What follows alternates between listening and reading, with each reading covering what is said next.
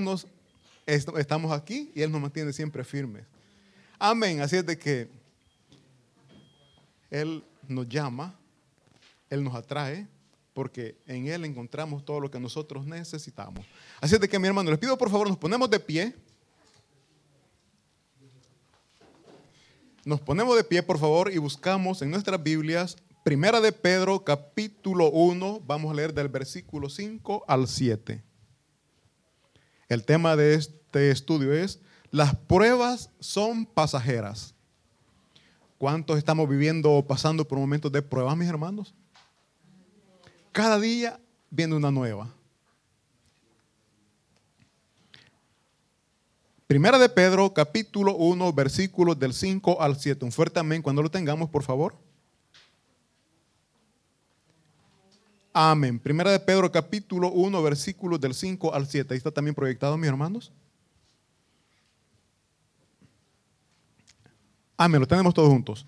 Leemos la palabra de Dios en el nombre del Padre, del Hijo y del Espíritu Santo. Dice así, que sois guardados por el poder de Dios mediante la fe, para alcanzar la salvación que está preparada para ser manifestada en el tiempo postrero, en lo cual vosotros os alegráis Oigan bien, aunque por un poco de tiempo, si es necesario, tengáis que ser afligidos en diversas pruebas, para que sometida a prueba vuestra fe, mucho más preciosa que el oro, el cual, aunque siendo perecedero, se prueba con fuego, sea hallada en alabanza, gloria y honra cuando sea manifestado. ¿Quién, mis hermanos? Jesucristo, amén. Oramos. Bendito Dios, santo y poderoso Rey, venimos delante de usted, Dios mío, suplicando porque sea su Espíritu Santo ayudándome, Dios bendito, a dar esta palabra, a dar este mensaje, Dios mío. Sea usted, usted, por favor, fortaleciendo, Dios bendito, a aquel que está pasando esos momentos difíciles, esos momentos de prueba. Sea usted fortaleciendo y manteniéndole siempre firme en sus caminos. Ayúdenos, Señor, a estar siempre tomados de su mano. Así también rogamos, bendito Espíritu Santo, que toque nuestros corazones para que pueda estar con esa disponibilidad para recibir, para aceptar esa palabra y que esa palabra pueda crecer en nuestros corazones y dar frutos al ciento por uno, como su palabra lo dice. Ayúdenos, Señor, a ser hijos de obediencia. Se lo rogamos y suplicamos en el nombre de Cristo Jesús. Amén y amén. ¿Se pueden sentar, mis hermanos? Por favor, se pueden acomodar. Y como veíamos acá, mis hermanos, dice Primera de Pedro, capítulo 1, versículos 5, que nosotros somos guardados por el poder de Dios mediante la fe. Recordemos, mis hermanos, que estamos en una lucha. Estamos en una lucha espiritual en, en donde nosotros, los hijos de Dios, vamos a estar siempre siendo atacados por el enemigo. Recordemos, yo siempre he dicho, están las tentaciones que el enemigo usa o pone para que nosotros caigamos, para que salgamos de los planes o de los caminos que Cristo Jesús nos ha llamado. Y están las pruebas también que Dios pone para que Dios ya sabe el resultado de nuestras pruebas, de las pruebas que vamos a, estar pasando. Él sabe ya el resultado, sabe cómo nosotros vamos a, a salir. Pero nos permite pasar esas pruebas para que nosotros veamos las debilidades, las deficiencias que aún tenemos. Porque muchas veces nosotros nos sentimos fuertes, nos sentimos ya grandes en la fe, pero llega un problemita y nos caímos. Y ahí nos damos cuenta que no estábamos tan fuertes como pensábamos. Entonces, repito, la, la prueba nos ayuda para descubrir nuestras áreas débiles y comenzar a trabajar, comenzar a trabajar para fortalecer esas áreas débiles. Entonces, mis hermanos, dice, pero, eh, dice aquí el eh, Pedro, pero soy guardado por el poder de Dios. Dios siempre nos va a guardar, nos va a proteger, nos va a librar de todos aquellos ataques del enemigo. Y es más, dice la palabra de Dios también que nosotros no vamos a recibir más carga de la, que, de la cual nosotros podamos llevar. Dios conoce nuestra capacidad y si usted está pasando ese problema es porque Dios sabe que usted puede resistir, Él sabe que usted va a salir en victoria de ese problema, de esa prueba. Pero tenemos que ser firmes. La firmeza, mi hermanos, decíamos que es no movernos de donde Dios nos tiene. No movernos de la fe a la cual Dios nos ha llamado. No es por nuestra fuerza, no es por nuestra capacidad, sino que es por el poder y la gracia de Dios que vamos a salir victoriosos de esas pruebas que estamos pasando. Hay diferentes tipos de pruebas. Como cuando estamos estudiando en la escuela.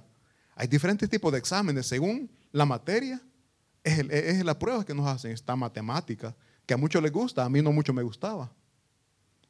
Pero con esfuerzo se sale bien. Se superan esos exámenes.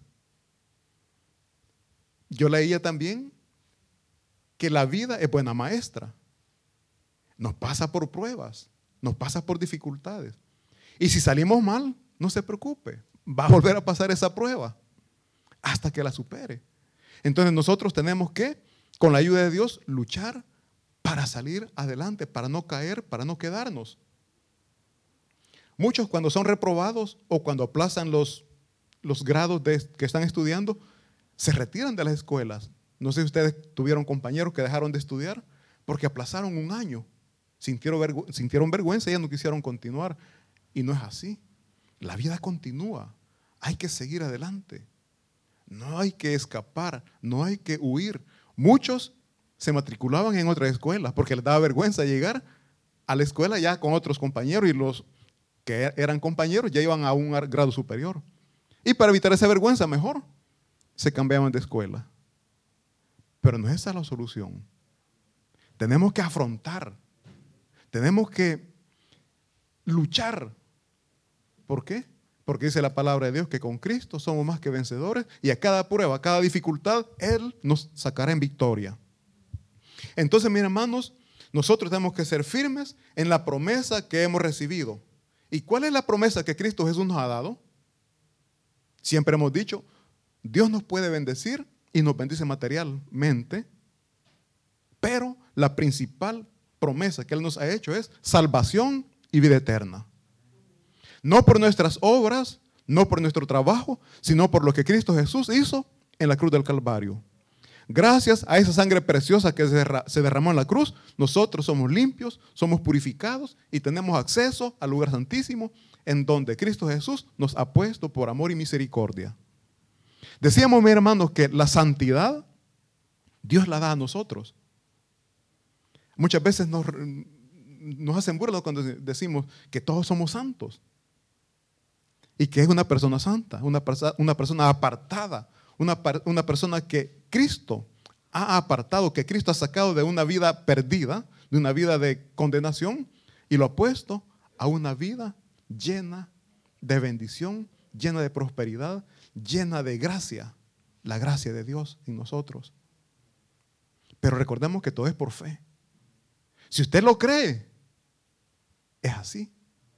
Pero si usted no lo cree, está dejando ir una oportunidad preciosa que Cristo Jesús le está dando de entrar al pueblo de Dios. Entonces, mis hermanos, decíamos que, dice acá, que sois guardados por el poder de Dios mediante la fe. Decimos, la fe nos mantiene en el camino en el cual Cristo Jesús nos ha puesto para alcanzar la salvación que está preparada para ser manifestada en el tiempo postrero. Nosotros muchas veces dudamos porque nosotros en nuestra humanidad creemos en lo que vemos. Pero la fe no es eso. La fe es creer en la palabra de Dios. Aún aquellas cosas que no hemos visto las tenemos que creer porque Dios no miente, porque Dios es verdadero. Dice la palabra de Dios en Samuel que nosotros los hombres vemos lo que está delante de nosotros, delante de nuestras narices. Pero Dios ve aquellas cosas que nosotros aún no vemos. Y entonces si Cristo Jesús dice que Él va a venir y que Él va a venir por su pueblo, va a venir por su iglesia, el pueblo de Dios, la iglesia de Dios somos nosotros, que vamos a ser tomados, vamos a ser llevados, no vamos a sufrir la tribulación, pero eso se, se cree por medio de la fe. El mundo eso no lo cree. En una ocasión me dijeron, qué bonita la historia que me está inventando. Mis hermanos, la Biblia es veraz. La Biblia no miente. Y si aquí está escrito, yo lo creo. Pero eso es por fe. Pero esa fe va a ser probada. Repito, mis hermanos, nosotros vamos a ser probados a través de muchas dificultades. Vamos a creer en el poder de que Dios tiene cuando veamos cómo Él nos va sacando de cada problema, de cada dificultad. Dice, aunque por ahora, dice, por un poco de tiempo, si es necesario, tengáis que ser afligidos. ¿Cuántas aflicciones o por cuántas aflicciones usted ha pasado, mi hermano? Hablemos de este país. ¿Cuántas aflicciones hemos pasado acá? Muchas. Bueno, yo en lo personal he pasado muchas. Pero de cada una de ellas, Dios me ha sacado en victoria. Y cada prueba, cada dificultad, cada problema que salgo en victoria, me hace ver que Dios no me desampara, que Dios siempre está conmigo. Y si nosotros, mi hermano, tenemos esa fe que Dios nos ayuda aquí en nuestras necesidades terrenales, también debemos de tener fe que Él nos ayuda en nuestras necesidades espirituales. En ese problema que usted está pasando, no tenga miedo. Esa inseguridad que usted tiene, no tiene que estar ahí porque Dios está con usted. Dice que es necesario que pasemos por diversas pruebas. Oigan bien, dice el versículo 7, para que sometida a prueba vuestra fe, mucho más preciosa que el oro, el cual, aunque perecedero, se prueba con fuego. ¿Cuántos de ustedes, mi hermano, han comprado? Se cree que se compra oro y después nos damos cuenta que no es oro. Ah, esto es fantasía. ¿Y cómo nos damos cuenta que no es oro? Porque se comienza a deteriorar. O sea, cuando la venden bien bonita y limpita, brilla, ¿no? Pero después, cuando lo prueban, porque eh, hay muchas maneras de probar el oro, en El Salvador lo probamos con limón, se le pone limón y si se pone negro, nos engañaron. Ay, lo pagué bien caro, pero está bien bonita. Sí, no era oro. Hay un dicho que dice, no todo lo que brilla es oro. Nuestra fe tiene que ser probada porque muchos nosotros, muchos de nosotros, repito, pensamos que somos fuertes, que somos grandes en la fe. Pero un problema nos botó, nos sacó de donde Dios nos tenía. Como cristianos muchas veces, mi hermano, esperamos que la iglesia sea todo bonito, que todo sea hermandad, que todo sea amor, que todo sea paz y amor, como se dice. Escuchamos que hay un hermano que está hablando quizás de mí mismo, un hermano que habla de otro hermano, y decimos, no, para estar aquí mejor no, mejor me voy.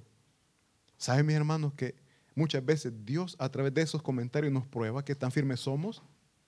¿Por qué? Porque dice la palabra de Dios que nuestra mirada no tiene que estar en el hombre. El hombre, todo hombre falla. Todos fallamos. Nuestra mirada tiene que estar puesta en Cristo Jesús.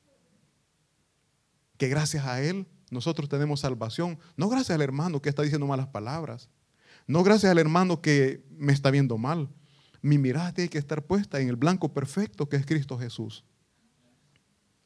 ¿Por qué? Porque cuando nosotros, mis hermanos, comenzamos a ver a la izquierda o a la derecha, solo errores vamos a ver. ¿Por qué? Porque la iglesia está compuesta de seres humanos y los seres humanos todos somos imperfectos. Perfecto solo nuestro Señor Jesucristo. Así es de que, mis hermanos, dice acá que Cristo nos ha llamado para salvación de nuestras almas y que en Cristo Jesús, a pesar del problema que estemos pasando, a pesar de la dificultad que nosotros tengamos en este momento, sabemos que Él nos va a sacar en victoria. Por lo tanto, aún en ese problema, tenemos que estar con gozo, tenemos que estar contentos. Y dice además la palabra de Dios que tenemos que ser agradecidos por todo, por lo bueno, por lo malo, por la alegría, por la tristeza, por todo. Tenemos que ser agradecidos porque cada una de ellas Dios lo permite en nuestras vidas. ¿Quién de gracias por los problemas que está viviendo, mi hermano? Gracias porque me quedé sin trabajo y tengo ocho hijos que mantener.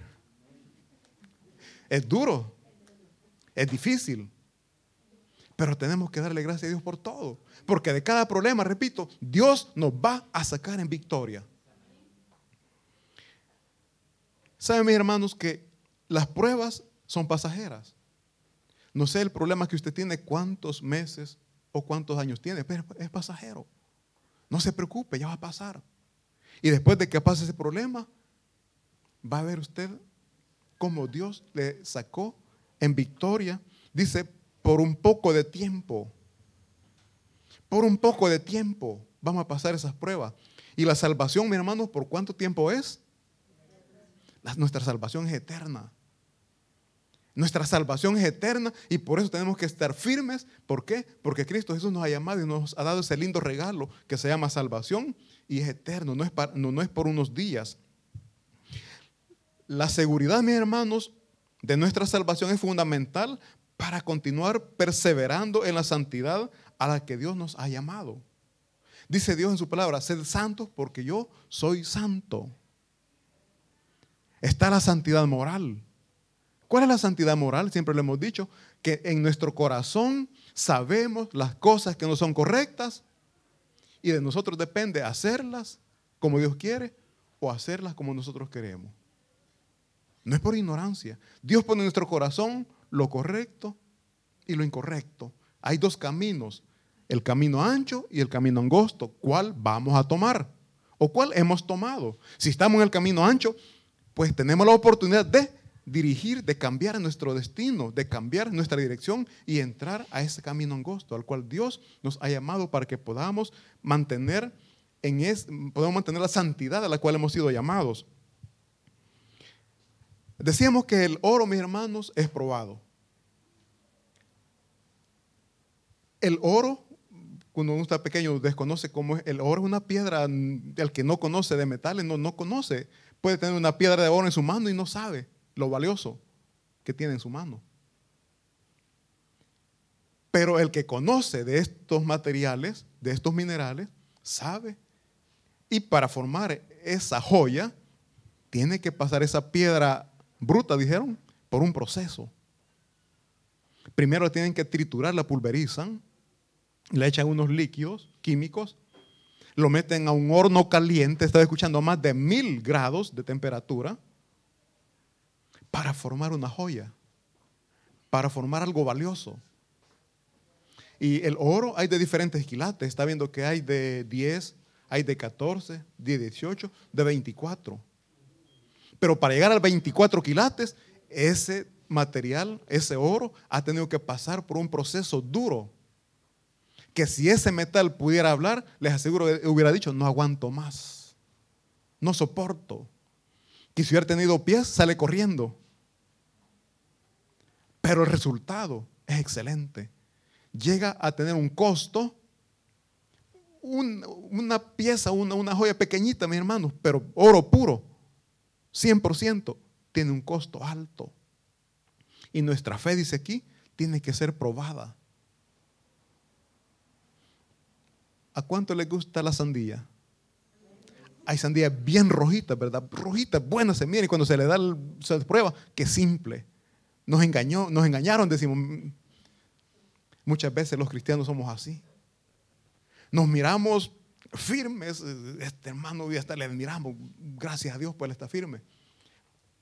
Le dijeron una palabra mal. Los hermanos de acomodación, por favor, siéntese aquí. No, yo aquí me quiero sentar. Por favor, aquí. Pues mejor me voy. Y grande mira hermano en la fe, firme.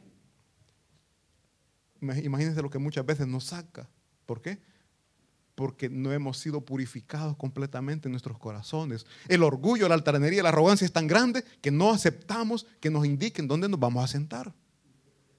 Tenemos que ser purificados, tenemos que pasar por ese proceso. Y en los trabajos es el mejor lugar donde Dios nos purifica, porque ahí no podemos, muchas veces ahí no podemos contradecir a lo que nos están diciendo. Los jefes muchas veces, hay jefes que hasta gritan, nos gritan. Pero ahí nos quedamos callados. Sí, está bien, ahorita lo voy a hacer. Pero por dentro, mis hermanos, hay un gran remolino que queremos gritar, queremos decir de todo. Mis hermanos, si nosotros en nuestros hogares nos comportáramos como nos comportáramos en el trabajo, fuéramos felices. Viviéramos en paz. Porque aunque me estén gritando, yo me, quedaría, me tendría que quedar callado en mi casa. Pero como en la casa soy libre y tengo, siento que también tengo autoridad, nos agarramos a, dime qué te diré. Pero ¿por qué pasa eso? Porque aún en nuestros corazones no ha llegado esa pureza a la cual Cristo nos quiere llevar. Y repito, nos va a formar en nuestros trabajos, nos va a formar con personas a las cuales nosotros no les podemos quizás responder igual o como nosotros queremos. Es por eso que la prueba es necesaria, mis hermanos, porque la prueba nos purifica. Repito, el oro tiene que pasar por un proceso y cada vez que lo va metiendo en horno más caliente, va sacando, dice la palabra, escoria. Es lo que nos sirve de ese metal, lo va sacando a manera que va quedando el oro puro. Y así mis hermanos, va aumentando el quilate del oro. Yo le pregunto, ¿de cuántos quilates usted se considera como cristiano? La piedra bruta todavía, piedra que no ha sido procesada. O ya comenzó nuestro Señor a trabajar en su vida, ya comenzó a trabajar, ya comenzó a transformarle. Quizá ya llegamos a 10 quilates, ¿verdad? Pero ya es un paso. Vamos a continuar pasando por pruebas para llegar a 14 quilates.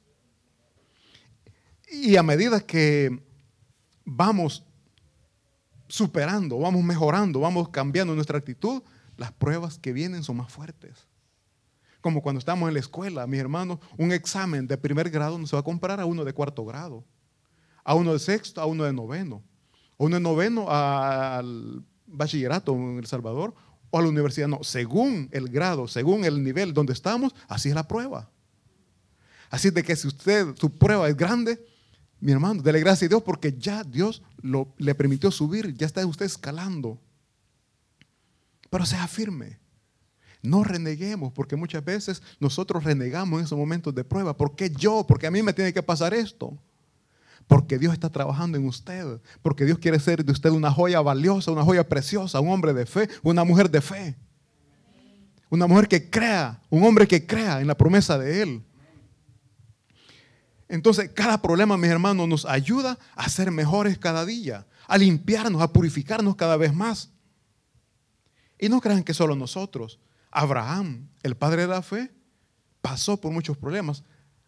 El domingo pasado o antepasado, no me recuerdo, estábamos estudiando de cómo Dios lo busca, Dios lo llama, le da una orden que se vaya de su tierra, que se aleje de su parentela y le da una, una promesa, que lo va a hacer próspero, que lo va a llevar a la tierra que fluye leche y miel, que le va a dar una descendencia grande. Abraham por la fe creyó, dejó lo que tenía y se fue por lo que Dios le prometió. Esa es fe. Fe es creer en lo que aún no hemos visto. Creer en lo que Dios nos dice y decir, será cierto. No, sí es cierto porque si Dios lo dice, así es. Si Cristo dice que somos salvos por la sangre que Él derramó, así es. Si Él dice que nos perdona de todos nuestros pecados, así es. No dudemos, es por fe. Dice, por favor, por favor busquemos Génesis capítulo 12, versículo 10, para que veamos que también Abraham pasó por problemas. Dios le prometió hacerle una nación grande.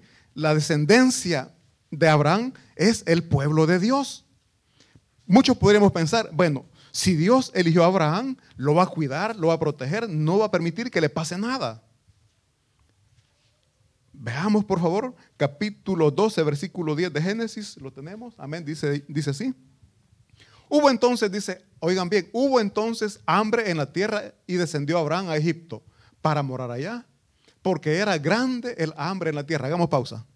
Oigan bien, hubo entonces hambre en la tierra y descendió Abraham a Egipto. Donde Abraham está viviendo, hubo crisis. Y si tuvo que emigrar, si tuvo que viajar, es porque ahí no había que comer.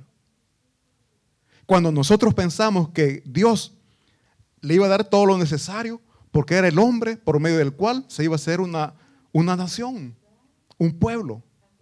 Pero veamos, pasó necesidades. No había que comer. Yo no sé qué necesidad usted está pasando, mi hermano, mi hermana, en este momento. Dios lo está permitiendo porque quiere, repito, formar de usted una persona de fe. Dice después de que bajó a Egipto, dice, porque era grande el hambre en la tierra. Versículo 11, por favor.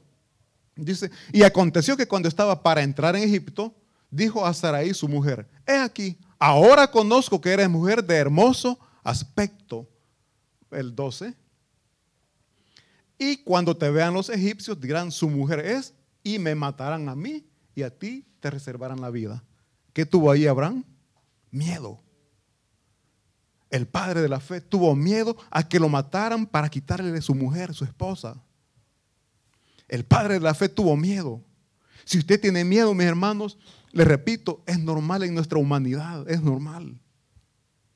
Pero no nos vamos a quedar, no nos vamos a alejar de lo que Dios nos quiere dar por ese miedo. Tenemos que vencer ese miedo porque Cristo Jesús, repito, está con nosotros. Abraham no dijo, mira, mejor no entremos porque me van a matar, mejor muramos de hambre. No, él dijo, vamos, vamos. tuvo miedo. Y yo siempre he dicho, un pecado nos lleva a otro pecado. El miedo es duda. Y cuando Dios promete algo, Él lo cumple, no tenemos que dudar. Dice luego después, versículo siguiente dice, ahora pues, oigan bien, di que eres mi hermana para que me vaya bien por causa tuya y viva mi alma por causa de ti. Era su esposa, pero le está pidiendo que diga que es su hermana para que no lo maten. Versículo 14, por favor. Y aconteció que cuando entró Abraham a Egipto, los egipcios vieron que la mujer era hermosa en gran manera, dice el 15. También la vieron los príncipes de Faraón y la alabaron delante de él y fue llevada la mujer a casa de Faraón. Óigame, ahí dice, también la vieron los príncipes de Faraón y la alabaron. ¿Qué la alabaron? La halagaron, la cotejaron, la... En salvadoreño decimos, se la cuentearon, pues, o sea, la enamoraron frente al esposo. Imagínense. O sea, allí podemos ver que el problema de Abraham era serio. Nosotros como solo lo leemos, ah, ya. Pero el que está viviendo el problema, sabe. Su problema usted lo siente grande, pero su vecino que, ah, no hombre, usted porque no sabe el problema que yo tengo. Pero el que está viviendo el problema es, por ejemplo, yo ando buscando casa y no encuentro. Ah, no, hombre, ya va a encontrar, ese no es problema. Si supiera lo que yo tengo. Pero el que no encuentra casa, mm, anda que no sabe que ya se está llegando el día que va a salir. ¿Y para dónde, pues? Pero, pero el que, al que se le platica, no, hombre, ya, ya va a encontrar, no se preocupe. Lo ve sencillo. Alguien que está en el hospital, alguien que salió con un cáncer, con, con cálculo, yo qué sé, se está muriendo, es de operación. está angustiado, tiene miedo. Pero, y el vecino que le no hombre, esas son cosas sencillas. A muchos han operado y salen bien, no se preocupe. Pero mi problema yo siento que es grande y me estoy ahogando. Si se lo platico a alguien, no, no se preocupe, si no es nada.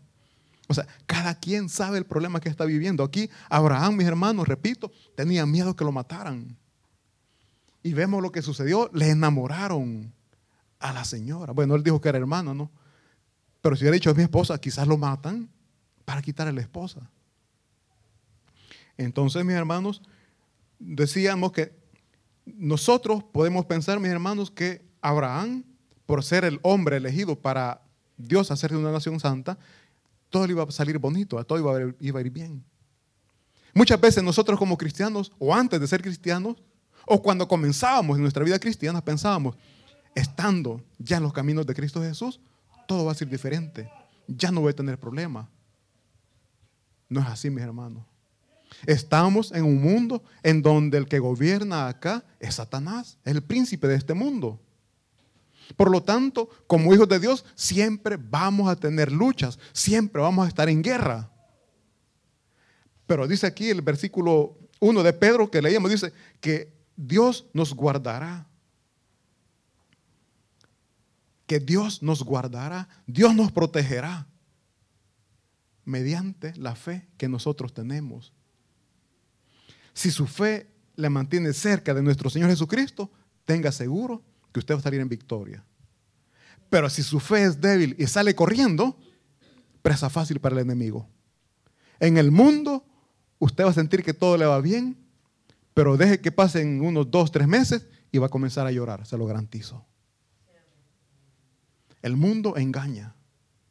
El mundo es como los políticos lo abrazan, le dan, le, ofrecen, le ofrecen, de todo, pero cuando llegan al poder ya no lo conocen. Así es el mundo. El mundo le ofrece cosas bonitas, diversión, discoteca, eh, alcohol, droga, le ofrece de todo y usted se siente feliz, contento. Pero cuando está agarrado, cuando está amarrado en el vicio, comienza el momento de llorar, el momento de dolor. Mas Cristo Jesús, Él nos llama con cuerdas de amor y nunca en Él vamos a encontrar dolor. Al contrario, en Él vamos a encontrar ese abrazo, ese amor que necesitamos. Porque muchos venimos necesitados de ese amor que solo en Cristo Jesús podemos encontrar, porque el mundo nos engañó. Porque afuera los hombres o las mujeres también engañan y venimos desilusionados, venimos con un dolor grande en el corazón y en Cristo Jesús encontramos el verdadero amor. Solo en Cristo Jesús vamos a encontrar el verdadero amor. Pero para eso tenemos que dar ese primer paso, que es, primeramente, reconocer que somos pecadores, reconocer que en Cristo Jesús tenemos salvación y permitir que Él nos saque de esa vida de dolor en la que hemos estado pasando. Vida de dolor en la que hemos estado viviendo. Y no es porque Dios sea malo, es porque nosotros decidimos tomar el camino ancho pensando que íbamos a estar bien, cuando el resultado fue todo lo contrario. Entonces, mi hermano, decíamos que cada problema, cada prueba que vivimos, Dios lo permite. ¿Por qué? Porque quiere enseñarnos a confiar en Él. Siempre he dicho, nadie puede decir, tengo un Dios que sana de enfermedades que el médico dice no tiene sanidad, si nunca hemos pasado esa enfermedad. Nadie puede decir, Dios sana de cáncer si yo no lo he vivido, pues porque muchas veces se oye, pero muchas veces hasta se duda que será cierto eso. Por eso en nuestra iglesia central, mis hermanos, cuando llegan personas a dar testimonio, antes pedían, no sé ahora, que llevaran el resultado del problema, sea cáncer, sea que era positivo. Y cuando llegaban a dar testimonio de la sanidad que había hecho, llegaba ya el resultado negativo. Lo que Dios dice, lo que el hombre dice no se puede, Dios dice sí se puede. En Dios sí se puede. Y entonces esa persona, mi hermano, llega y testifica y dice, tengo un Dios que sana, un Dios que cura, un Dios que me liberó del cáncer, me liberó de los cálculos. Pero ¿por qué llega con autoridad, con confianza de decir eso? Porque Dios lo pasó por esa prueba. Y después está testificando que hay un Dios todopoderoso. Entonces decimos que cada problema, cada dificultad, mis hermanos, Dios lo permite para que podamos crecer en la fe. Cada problema, mis hermanos, repito, es parte del proceso. Y nosotros, mis hermanos, sabemos que los problemas son un llamado. los problemas son un llamado que Dios nos hace. Porque muchas veces cuando estamos en una vida holgada, feliz, llena de todo, nos, nos olvidamos de quién nos ha dado lo que tenemos nos alejamos de Dios. Lejos de usar esa bendición para agradar a Dios, usamos, lo usamos para ofender a Dios. Alguien, mis hermanos, que tenga un buen salario, ¿qué, con ese salario qué hace, mis hermanos? ¿Comprar un carrito para venir a la iglesia o comprar un carrito para irse a divertir todos los fines de semana? ¿Lo usa para ayudar a la iglesia en sus necesidades o lo usa para embriagarse? La bendición que Dios da, repito, la usamos para ofender a Dios. Y entonces es necesario que Dios nos recuerde de dónde Él nos ha sacado. Es necesario que nos recuerde quién nos ha dado lo que tenemos. Es necesario que nos recuerde quién ha permitido que seamos lo que hoy somos. Y es por eso que Dios permite, llegan pruebas, porque es un llamado de amor. La prueba no es para destruir, la prueba es para edificar. La prueba es para fortalecer. Entonces, seamos fuertes en, ese, en esa prueba, en ese problema, seamos fuertes porque Cristo Jesús está de nuestro lado. Y dice la palabra de Dios, repito, que Él no nos va a poner carga más pesada la que nosotros no podamos llevar. Él conoce nuestra capacidad, sabe hasta, sabe hasta dónde nosotros podemos aguantar y hasta ahí Él pues va también a probarnos. Por favor, les voy a pedir que leamos, busquemos siempre Génesis, capítulo 22, versículos del 1 al 3. Dios nos prepara, de, repito, a través de cada problema, a través de cada dificultad, Dios nos está preparando, nos está enseñando a confiar en Él. ¿Cuántos decimos amén? En las escuelas, mi hermano, antes de hacer el examen que hacían, les enseñaban. El maestro primero enseña, después pone la prueba. Después pone el examen. Lo tenemos, mis hermanos, Génesis capítulo 22, versículo del 1 al 3. Dice versículo 1. Aconteció después de estas cosas que probó Dios a Abraham y le dijo, Abraham, y él respondió, heme aquí. Y dijo, toma ahora tu hijo, tu único Isaac, a quien amas, y vete a tierra de Moria y ofrécelo allí en holocausto sobre uno de los montes que yo te diré. Y Abraham se levantó muy de mañana y enalbardó su asno y tomó consigo dos siervos suyos y a Isaac su hijo.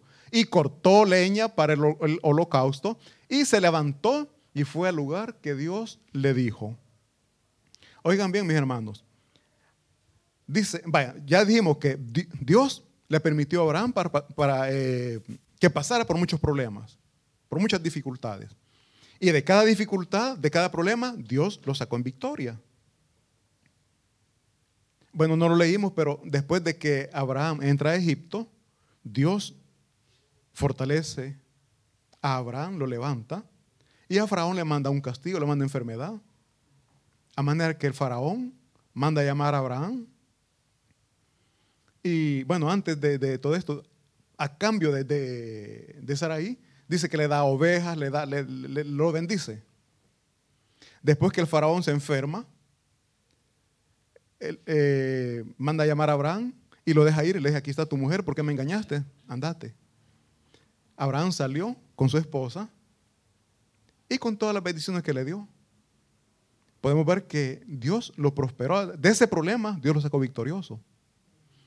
Hay otra parte también de la Biblia que dice que Lot fue llevado cautivo por cuatro reyes que llegaron y conquistaron donde ellos vivían, zona de eh, Sodoma, y Gomorra. Abraham con sus 300 hombres va y pelea contra estos cuatro reyes y los vence. Imagínense, 300 hombres luchar contra el ejército de cuatro reyes no era fácil. Pero Abraham lo hizo y Dios siempre le sacó en victoria. Entonces, eh, Abraham ya había visto el poder, ya había visto la mano poderosa de Dios. Pero ahora aquí viene ya la prueba. Y leíamos el versículo 1 que dice, después de todas estas cosas, de todo lo que le acabo de decir, después de todo esto, Dios probó a Abraham. Y no fue una prueba sencilla, no, no fue una prueba cualquiera dice que le dijo, toma ahora tu hijo, tu único, Isaac, a quien amas, y vete a la tierra de Moriah y ofrécelo allí en holocausto sobre uno de los montes que yo te diré. Mis hermanos, holocausto es sacrificio, quiere decir que lo iba a matar, después le iba a poner fuego. A su hijo amado, a su único hijo. Bueno, tenía a Ismael, pero Ismael se había retirado ya Dios mismo le, indicó que lo dejara ir, que lo mandara al desierto, prácticamente se había quedado ya solamente con Isaac, el hijo de la promesa, el hijo por medio del cual Dios le iba a hacer una gran descendencia. Hasta ese momento Isaac no había tenido hijo. Para decir que, bueno, te lo doy Señor, pero ya, ya queda mi nieto allí y a través de él vamos a continuar con la descendencia. No, no había todavía. No tenía hijos. Y Dios le pide que lo sacrifique. Ya solo matarlo, mis hermanos, es algo duro. Y después ponerle fuego. No sé ustedes eh, qué opinan, mis hermanos, cuando alguien muere. ¿De qué ideas son mejor que se le dé sepultura o que le den fuego? Yo quizás pienso que mejor que le den sepultura, porque estamos acostumbrados a ese estilo de, de, de despedido, digámoslo así, y no que le den fuego, porque ver que está ardiendo pienso yo que ser duro también eso, ¿no? Imagínense, Abraham tenía que matarlo y darle fuego. Imagínense. Y esa era la prueba que Dios le estaba pidiendo. Y Abraham que dijo, cuando Dios le habló, dice, heme aquí. Y después que recibe esa orden, dice luego después, el versículo 3 dice, y Abraham se levantó muy de mañana, oigan bien, se levantó muy de mañana y enalbardó su asno y tomó consigo dos siervos suyos y a Isaac su hijo. Y cortó leña para el holocausto y se levantó y fue al lugar que Dios le dijo. Muy de mañana. Yo quizá me hubiera echado dormido, no un poquito más, que, que vivo un poquito más. Voy a salir más tarde. Señor, me dijiste que mañana, al mediodía vamos a salir. O sea, uno humanamente siempre va buscando la manera de tenerse con, con uno mismo, lo que uno quiere, lo que uno ama su único hijo. Miren, yo son dos hijas que tengo, pero no por eso daría una así de, corazón. Le digo, me a decir, hombre, es poca fe, pero mi corazón no me lo permitiría de verdad. Y Abraham sí estaba dispuesto a hacerlo. ¿Por qué? Porque creía en un Dios todopoderoso. Ya había visto esa mano poderosa, cómo lo había sacado de tantas dificultades. Y en este caso dijo sin duda alguna, Dios, yo se lo puedo entregar, pero Dios me lo puede, me, me le puedo revivir. Dios es poderoso que Él sabe lo que va a hacer. Dios ya sabía lo que Abraham iba a hacer. Dios ya sabía. Como también sabe Dios cómo usted va a salir de esa prueba que está pasando. ¿Aprobado o reprobado? Usted no lo sabe. Dios sí ya lo sabe. Dios ya sabe qué es lo que usted va a hacer en ese problema. Dios ya sabe. Pero no por eso nos desecha. No por eso nos saca, no, al contrario, Él nos levanta y nos fortalece porque quiere que seamos victoriosos. Si hoy caímos, levantémonos y sigamos adelante. No nos quedemos ahí llorando, ay, que Señor te fallé, pequé. Mi hermano, deje de llorar, levántese y siga adelante. Con llorar no, no, no, solucionamos nada. Sigamos adelante. Si Dios nos, nos tiene aquí es porque Él sabe que tenemos la capacidad de soportar lo que Él nos ha dado y Él mismo nos está levantando para que sigamos adelante. Dice mis hermanos, busquemos por favor, bueno, vers, capítulo 22.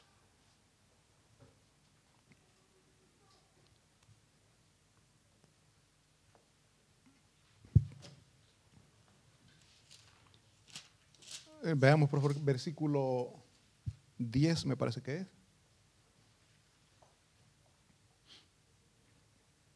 Ahí está. Y extendió Abraham su mano para que veamos lo que Abraham iba a hacer. Y extendió Abraham su mano y tomó el cuchillo para degollar a su hijo. Oigan bien, la obediencia de Abraham hacia Dios, el amor de Abraham hacia Dios, lo que le llevó con el cuchillo, ya listo para degollar a su hijo. Veamos que es el versículo 11. Entonces el ángel de Jehová le dijo, le dio voces desde el cielo y dijo, Abraham, Abraham. Y él respondió, heme aquí. Versículo 12 dice, y dijo, no extiendas tu mano sobre el muchacho ni le hagas nada porque ya conozco, oiga bien, ya conozco que temes a Dios por cuanto no me rehusaste tu hijo, tu único. Ya conozco. Y él no lo sabía desde ese momento, no. Desde antes que Abraham hiciera todo esto, ya Dios sabía que Abraham iba a ser obediente. Y es por eso que Dios le llama el Padre de la fe. Porque creyó lo que aún no había visto. Esa es la fe. Creer en la promesa que Dios da. Creer en lo que Dios nos dice. Mis hermanos, ¿cuántos de ustedes han dudado de la palabra de Dios? ¿Cuántos de ustedes han dudado que Dios va a sacar en victoria ese problema? Y salir en victoria, mi hermano, no es que siempre usted va a hacer lo que usted quiere. Salir en victoria es, si usted tiene un problema, y un ejemplo, alguien fue, lo agarraron injustamente las autoridades, lo metieron preso.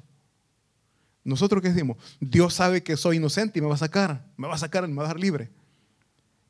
Y no fuera así, lo meten a la cárcel. ¿Se equivocó Dios, mis hermanos? O sea, yo soy inocente, yo no he robado. Pero las autoridades me condenan, me meten cinco años de cárcel. ¿Se equivocó Dios? Dios es perfecto en todo lo que Él hace. Lo que está Él permitiendo que a la cárcel llegue alguien a predicar la palabra de Dios, porque hay gente necesitada, gente que no conoce del poder de Dios, y tiene que haber alguien que llegue a compartir la palabra de Dios. Pero mi carne no va a aceptar eso. Mi carne va a llorar, va a sufrir, Señor, ¿y por qué? ¿Qué dirá él? Porque eso es mi hijo y quiero que me obedezcas, quiero que hagas lo que yo quiero. Quiero que esas personas se salven como te salvé también a vos. Eso es lo que Dios quiere. Cada problema, mis hermanos, usted como todos tenemos que orar que Dios nos ayude, pero si las cosas no salen como nosotros queremos, démosle gracias a Dios porque un propósito tiene Dios para cada uno de nosotros. Usted no sabe con qué propósito está pasando ese problema, pero Dios sí lo sabe. Dios sí lo sabe. Y cuando usted salga de ahí, usted va a ser bendecido. Porque todo, oigan todo lo que nosotros hacemos para el Señor no es en vano.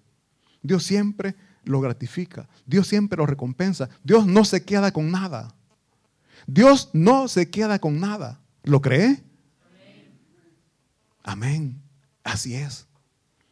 Así es que dice la palabra de Dios, mis hermanos, que en el versículo siguiente, por favor.